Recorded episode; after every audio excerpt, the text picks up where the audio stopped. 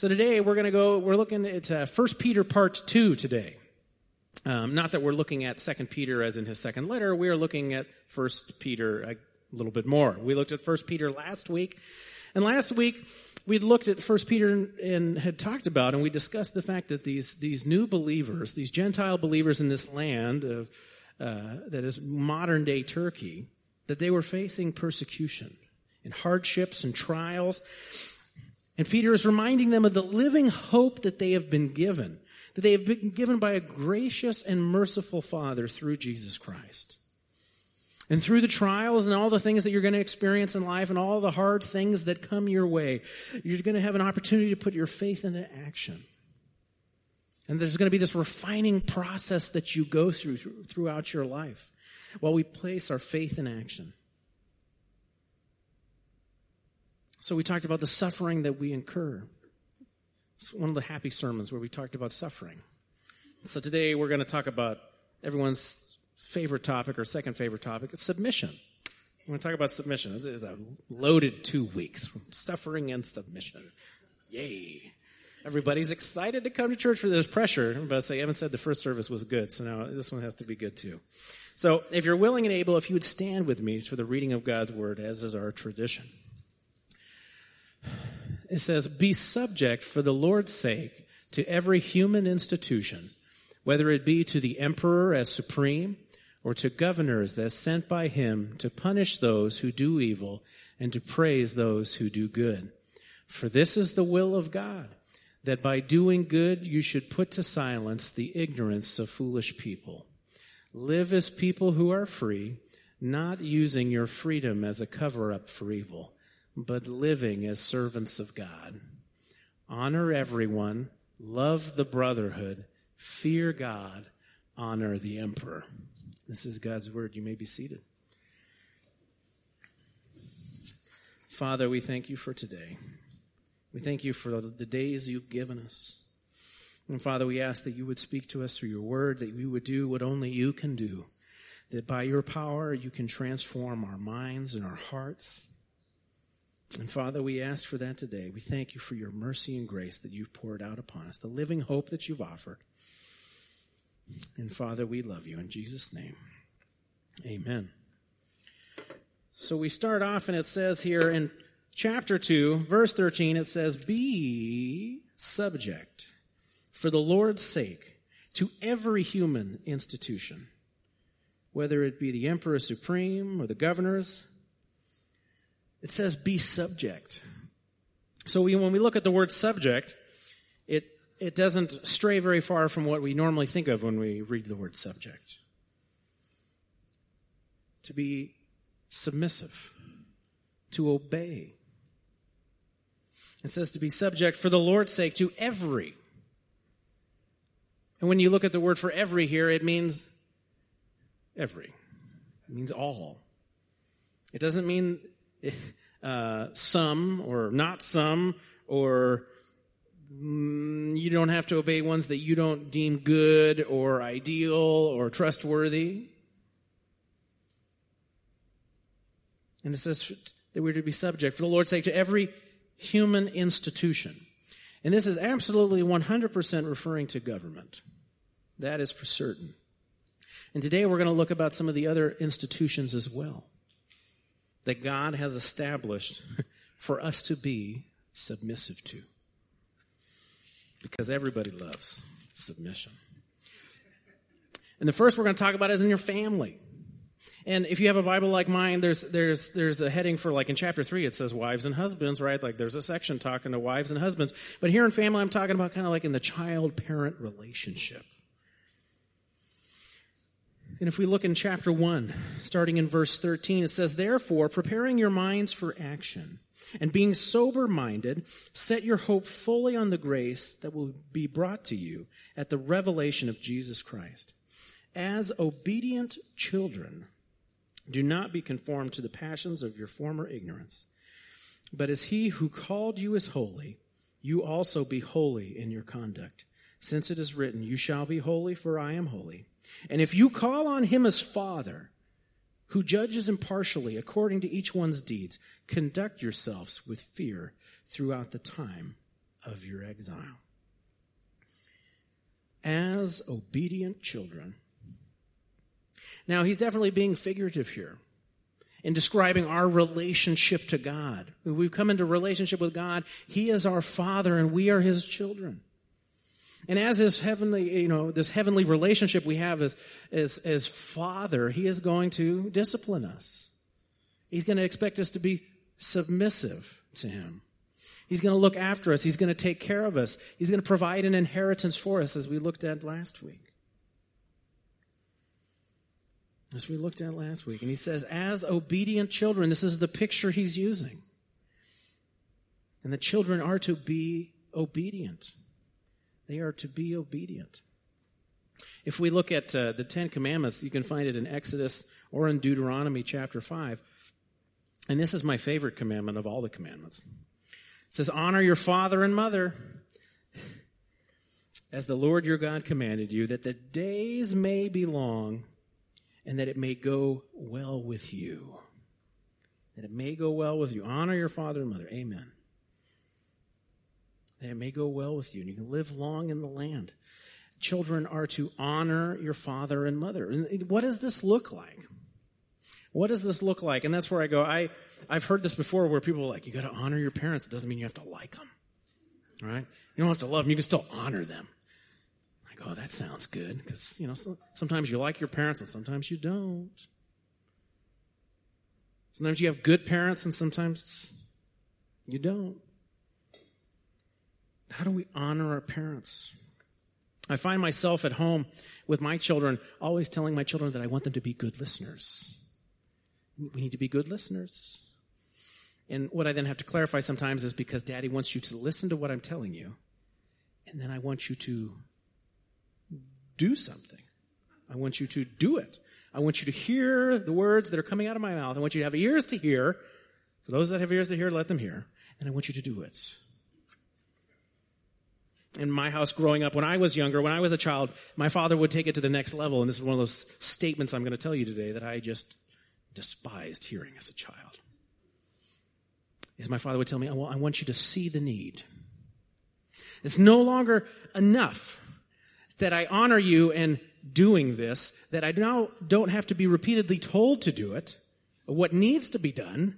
I want you to see the need and see what needs to be done, and I want you to do it. I don't want you, I don't want to have to tell you to empty the garbage. I want you to see that the garbage is full and take it out. I want you to see the need. That we're to obey. And this is how we honor our parents. What I long for my children as they, as they grow up is that they know the Lord and they walk with the Lord.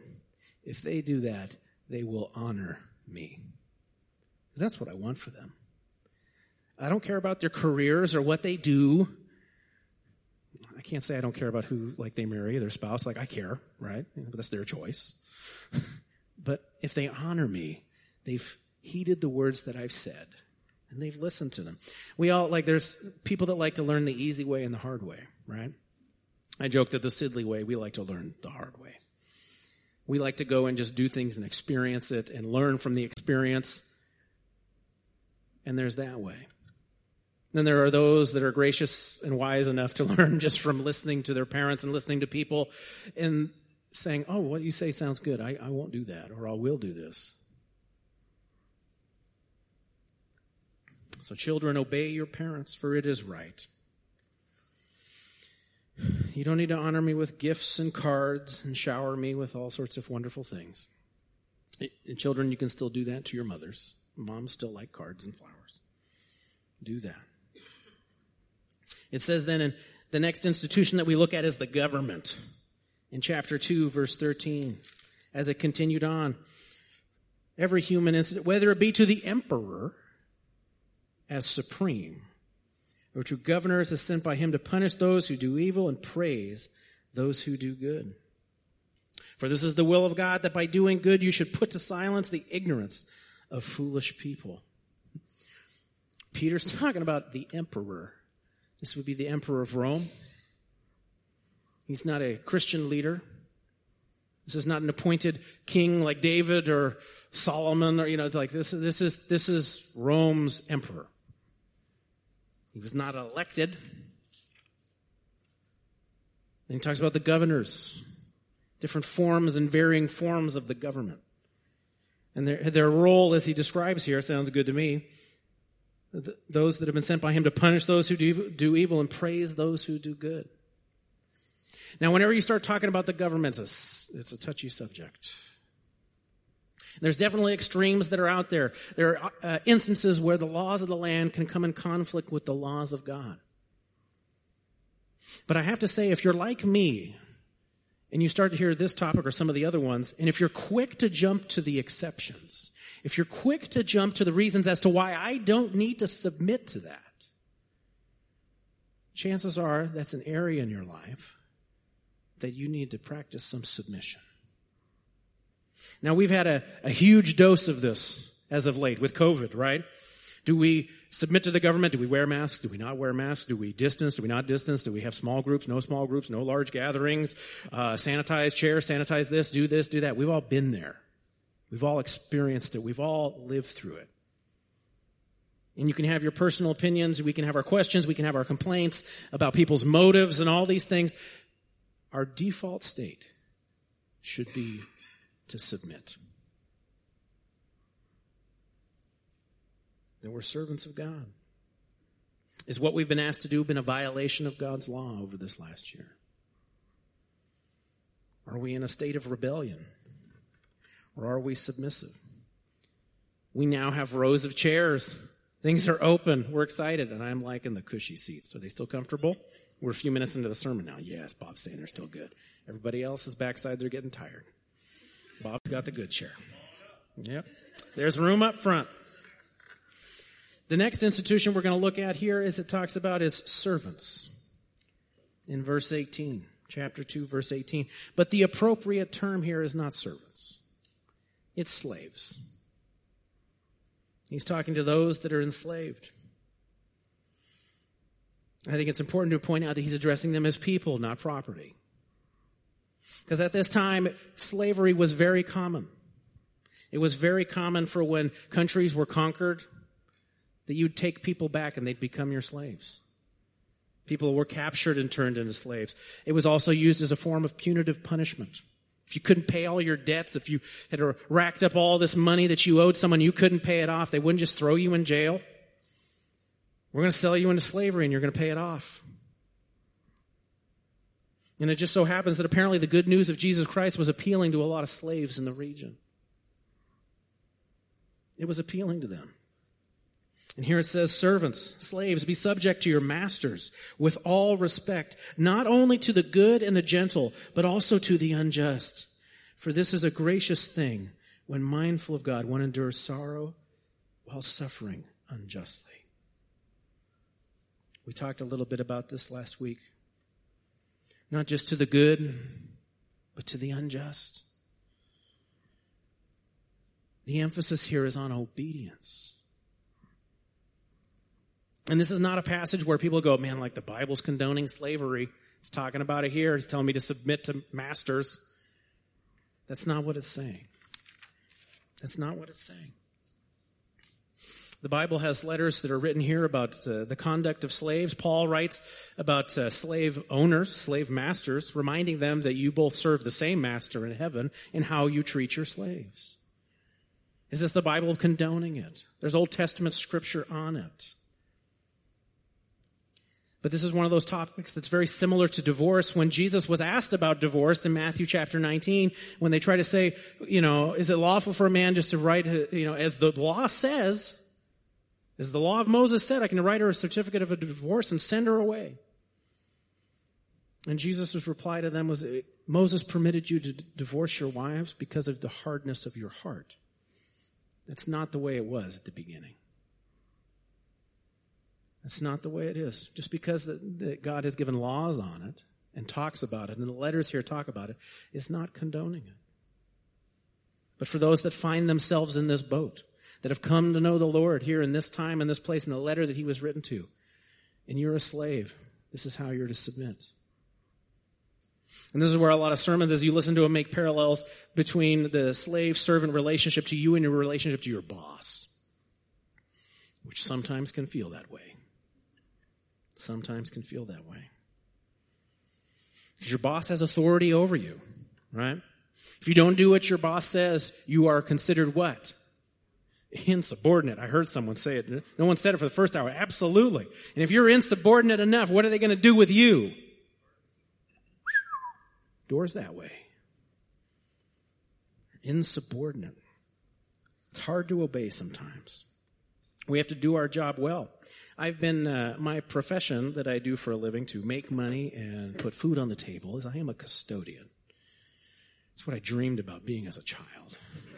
It's clean toilets. I clean 27 toilets a day, Monday through Friday. That's why I don't clean my toilets at home. It's the straw that breaks the camel's back. I just can't do it. What's, what's two more toilets? You say, it's two more toilets. It's two more toilets. It can be hard to do your job sometimes. And when I first started as a custodian at St. Martin's University, there was a professor that had this quote on his wall. It's a quote by Martin Luther King.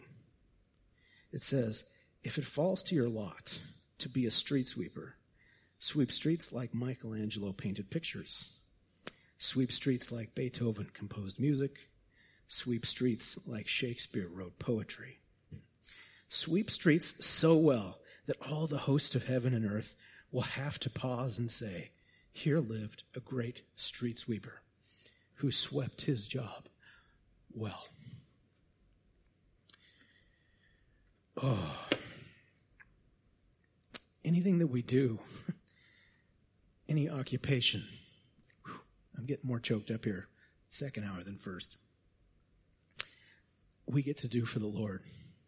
Anything and everything we do is for the Lord, whether it's cleaning toilets or working in law enforcement or an accountant, stockbroker, nurse, lawyer, anything. We get to do our jobs well.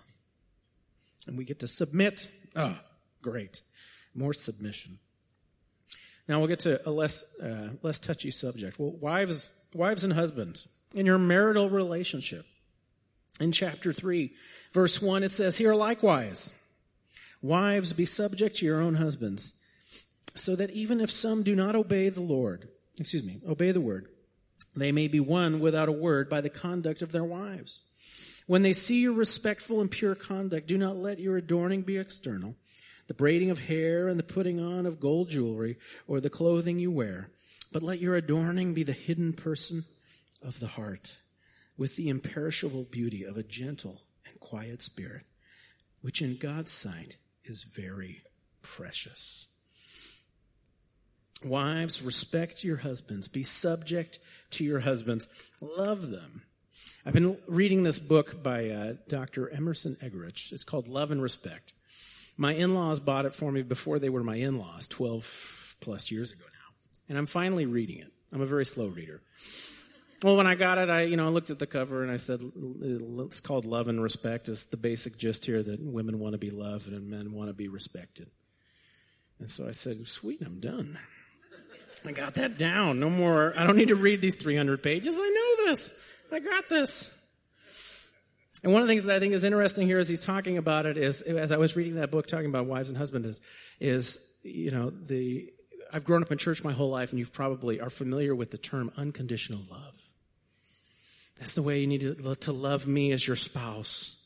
Just this unconditional way, regardless of what I do, regardless of who I am, I love you. In his book, he introduces a term that I have never heard growing up. It's a term unconditional respect.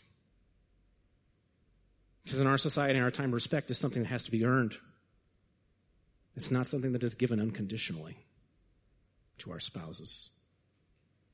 It's something that we should we should, and that's a difficult thing. It's not easy. And that women, we're not supposed to be concerned with our appearances on the outside, but with the eternal character. He talks about this gentle and quiet spirit. And, you know, it, some people, I don't know, when you read this, you go, this isn't like saying like we want women to be quiet. Like take a seat, be quiet, ladies. That's not the case here. A gentle and quiet spirit. Uh, a few years ago when we were at family camp at Mount Hermon, uh, there was a, a, speaker, he was a, a, younger preacher, and he kind of in a similar boat with mine, where he's got young children at home, and he was referring to the chaos of his life with all of his children running around. And he referred to his children as uncircumcised Philistines. Was that was what it was like living in his home with uncircumcised Philistines and the chaos that they create and the things that they do and the way they just drive you nuts. And the power of mommy's gentle and quiet spirit. It's a wonderful thing. Because my children don't listen to me. They don't respect me as a man and as a husband because I've told them what to do and they're not listening because they're three. And they're learning to listen, but this bugs me because I'm not being respected as a man. Hopefully they will grow into it more. And here, husbands, we only have one verse. The ladies have more. They have six.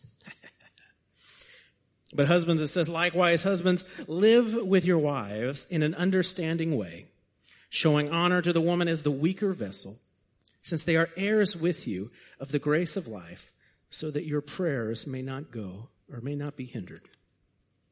First, I have to point out that this does not say that husbands are to completely understand their wives. That is a mystery that will never be true. Husbands will never completely understand their wives, and that's okay. That's okay. But it should be our aim, husbands, to understand our wives, and that we should listen to them. I was in a, master's program at St. Martin's. That's originally why I moved into the custodial realm, was so that way I could get a free education in a master's in counseling psychology. And one of the classes that I was taking was on, like, not the whole class was on listening, but like we had a whole day dedicated to listening, to learning how to be a good listener. Because most people, when they listen, when I'm having a conversation with you and we're talking about our day and we're talking and we're talking and we're talking, most people in their heads, while I'm talking to you, what are you doing? We're thinking about what we want to say back. And that's just even on a nice conversation. If we're having this, we're now talking about husbands and wives, we're having a heated conversation. I'm not even listening to everything you're saying because I'm thinking about what I want to say. And I'm just waiting for my time to get my words in. And husbands, we need to listen. That's one of things that can bug me. Sometimes I can identify people that are counselors or therapists. Like when you talk to them, because they respond really slowly sometimes and it drives me nuts. It's very awkward.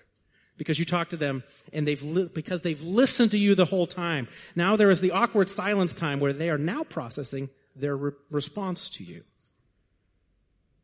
And you just go, that's weird. Husbands, we need to listen. We need to listen. And then here it refers to women as we need to treat our wives as weaker vessels. Oh no, here goes the Bible again, being intolerant towards women women are weak. Not what the Bible's saying. It's saying that husbands, we are to treat them as weaker vessels. I was looking at this term vessels. I was like, Lord, get me out of this. Save me from this sermon. And one of the first words that I looked up when I looking at vessels, it was like kitchen utensil. I was like, what? Like this can refer biblically as a kitchen utensil? Like treat, wives treat your husbands treat your wives like your favorite kitchen utensil. I don't know, does anybody have one? I guess I got a knife that I really like. But yeah. But husbands, we're to treat our wives as a, a vessel, as a weaker vessel. And I want you to imagine, husbands, like, like a fine china bowl, something that's very thin and very delicate. It's precious. And whenever you handle this, both physically or emotionally, you need to be very gentle and kind caring. Because one thing that I have noticed is that I can very quickly destroy my wife's spirit with my words when I react harshly, quickly. And God doesn't want us to be husbands like that. And this is a battle that's being waged since the beginning of time. If we go back to Genesis chapter 3, verse 16, sin has now just entered the world, right? Sin is present. And God's talking about what life is now going to be like as a result of sin. He talks to the snake. He talks to the woman. He talks to the man. When he's talking to Eve, he says, to the woman, he said, I will surely multiply your pain in childbearing. In pain you shall bring forth children. Your desire shall be for your husband, and he shall rule over you. So here we have this battle, and this is where sometimes people read this and they go like, sex is bad or something because the, your desire for your husband, like that's a bad thing. It's a result of sin. That's not the desire it's talking about here. It's the same term that's used when the serpent was desiring to, to rule and deceive Eve. It's this desire to want to rule your husband. So now here you have wives that want to rule their husbands. And what's going to happen? As God said right here from the beginning, and he shall rule over you. So here we have a battle, an epic battle from the beginning of husbands and wives battling for power. And this leads to problems. This leads to difficulty. This leads to heartache. And as we said in scripture, this is what's painting from the beginning. This is as a result of sin. Is this what God wants for our marriage relationships? By no means. What will it look like for our marriages to be ones where there's mutual submission? Where there's mutual love and respect? Can you imagine what it would look like in our world if all of the marriages here at Life Point if we modeled this, if the whole church modeled this, as all the things that are going to happen in the world and happen in society, as where things are going, if we do this well, if we do marriage well, the world is going to notice. The world is going to notice and say, What's different about you? I see you. You guys have the same struggles. You have the same financial issues. You have the same battle of wills. You have the same desires. But what's different about you? What's different about you? And then we look at the institution of the church in chapter 5, verse 1. It says, So I exhort the elders among you, as a fellow elder and a witness of the sufferings of Christ, as well as a partaker in the glory that is going to be revealed, shepherd the flock of God that is among you, exercising oversight, not under compulsion, but willingly, as God would have you not for shameful gain, but eagerly, not domineering over those in charge of you, but being examples to the flock. And when the chief shepherd appears, you will receive the unfading crown of glory. Likewise, likewise, you who are younger, be subject to the elders. Clothe yourselves, all of you, with humility towards one another, for God opposes the proud, but gives grace to the humble. To the elders, he says, shepherd, care for, watch over. Watch over the flock. And this can be a difficult process. This can be a painful process sometimes because in shepherding, when you look at the words, one of these is also inspecting. And as we as believers submit ourselves to the elders, submit ourselves to the church, sometimes the elders and church, you know, they, they can say, you know, I noticed something in your life. Something is going on. Something that's not good that we need to take care of. Not that I'm saying because you're a horrible person, or I'm like, dude, what the heck are you doing here? Get out of here. You're so sinful. I can't take, I can't take it. Right? Is that I see something in your life. We see something in your life that is going to lead towards other problems or difficulties or hardships in your life. And we want to address it now. Because we care for you. And sometimes those conversations happen and people just leave. But do we submit ourselves to that? Are we willing to submit ourselves to that? Obey that? And these, these, these elders that watch over us, they get to, they don't have to. Very early on in our marriage, uh, my wife would ask me to do some things. I don't even remember specifically, but I would respond with, Do I have to? Sounds childish even now when I say it. I don't think I ever really said this, but I did. And apparently I did it a lot because my wife would remind me, You don't have to you get to. And so I would always think about that. I don't have to, I get to. I don't have to change diapers. I get to change diapers. I don't have to do that. I get to do that. And the elders don't have to do this. They get to. And then we all need to do it with humility. All of us. Likewise, submit ourselves subject ourselves to the leadership, obey. Because we're all obeying the chief shepherd as it says here anyway. And the chief shepherd, who we looked about last time, in chapter 2, verse 23, says Jesus, when he was reviled, he did not revile in return. When he suffered, he did not threaten, but continued entrusting himself to him who judges justly. Jesus entrusted himself. What does that mean? He submitted. He obeyed the will of his Father. When he was in the garden praying, he's headed towards the cross. The sin of the world is being poured out upon him. Father, if there's any way for this cup to pass from me, if there's any way for us to do this, not this way, let's do that. But not my will, but your will. He modeled it. And there's always, this is the part that can be difficult, there's always going to be someone or something for us to submit to. There's no point in your life where you're going to reach the point where I have, I have reached the state of non submission. From when we're young, we have our parents. And as we go through life, we have bosses and we have the government and we have the spouses, we have church, we have God Himself. There's always going to be someone that we have to be submissive to, almost like God wants us to practice it. It's going to be difficult. It's going to take some time. And one of the things that I find interesting as we look through this letter too is that God is going to use this. Your submission is going to be used to advance the gospel. By you submitting to your spouse, God is going to advance the gospel. By your submission to the government, God will advance the gospel. He'll use it as an evangelism tool. And when the world looks at you and says, Why do you do this? Why do you live like this? They're asking for you to tell them about the hope that you have in Jesus Christ. It's in preparation for kingdom living. When we all go to heaven one day, there's going to be a king. It's not going to be a democracy. We're going to be like, God, you better do a good job because in four years' time, we're voting. It's a kingdom with one king who I think will expect submission.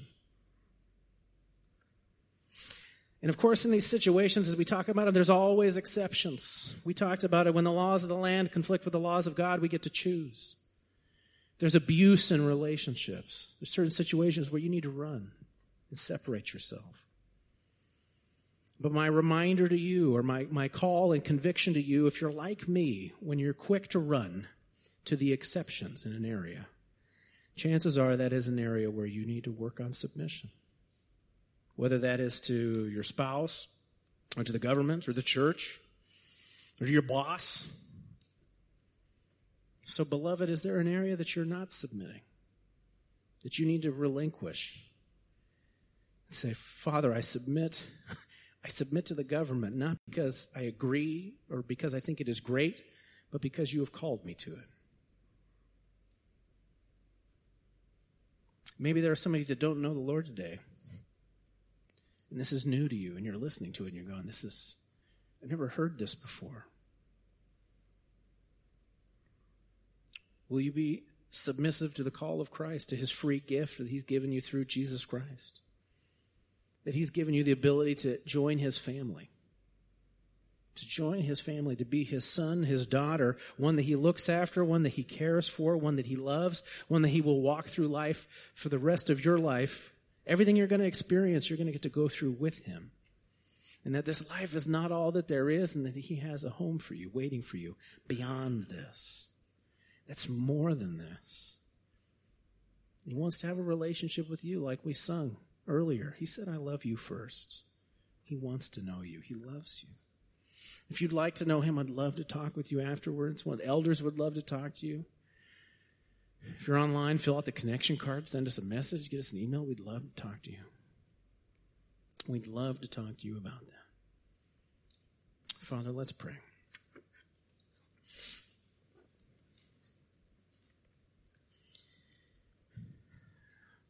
Father, you know this is not my favorite topic.